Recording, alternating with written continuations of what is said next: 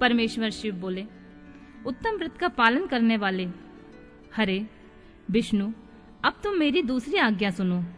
उसका पालन करने से तुम सदा समस्त लोकों में मानवीय और पूजनीय बने रहोगे। ब्रह्मा जी के द्वारा रचे इस लोक में कोई दुख या संकट उत्पन्न हो, तब तुम उन संपूर्ण दुखों का नाश करने वाले के लिए सदा तत्पर रहना। तुम्हारे संपूर्ण दुसह कार्यों की मैं तुम्हारी सहायता करूँगा। तुम्हारे जो दुजे और अनंत उत्कट शत्रु उत्पन्न होंगे, मैं उन सबको मार गिराऊँगा, हरि। तुम नाना प्रकार के अवतार धारण करके लोक में अपनी उत्तम कीर्ति का विस्तार करो। सबके उद्धार के लिए तत्पर रहो। तुम रुद्र का ध्येय हो, और रुद्र तुम्हारे ध्येय है। तुम में और रुद्र में कुछ भी अंतर नहीं है। जो मनुष्य रुद्र का भक्त होकर तुम्हारी निंदा करेगा, उसका सारा पुण्य तत्काल भस्म हो जाएगा। पुरुषोत्तम, विष्णु, तुमसे द्वेष करने के कारण मेरी आज्ञा से उनको नरक में गिरना पड़ेगा। यह बात सत्य है सत्य है। इसमें कोई संशय नहीं है। तुम इस लोक में मनुष्य के लिए विशेषता भोग और मोक्ष प्रदान करने वाले और भक्तों के ध्येय तथा पूज्य होकर प्राणियों का विग्रह तथा अनुग्रह करो। ऐसा कहकर भगवान शिव ने मेरा हाथ पकड़ लिया और श्री विष्णु को सौंपकर उनसे कहा, तुम संकट के समय सदा इनकी सहायता करते रहना।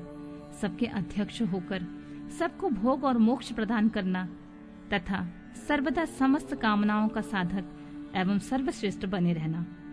जो तुम्हारी शरण में आ गया, वह निश्चित ही मेरी शरण में आ गया।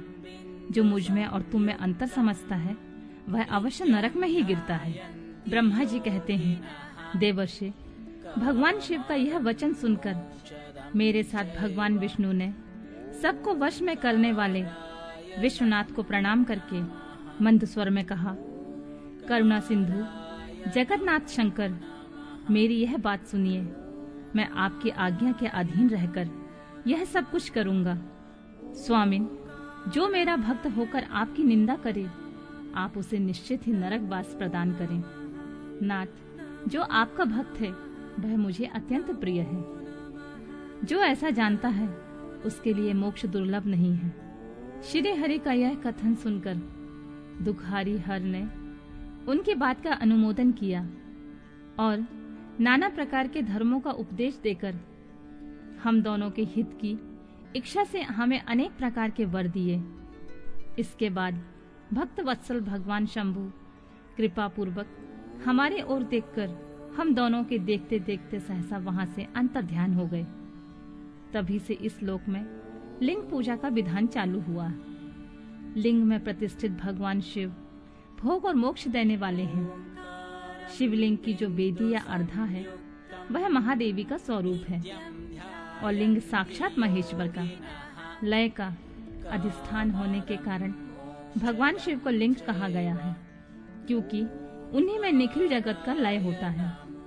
महामुनि, जो शिवलिंग के समीप कोई कार्य करता है। उसके पुण्य फल का वर्णन करने की शक्ति मुझमें नहीं है।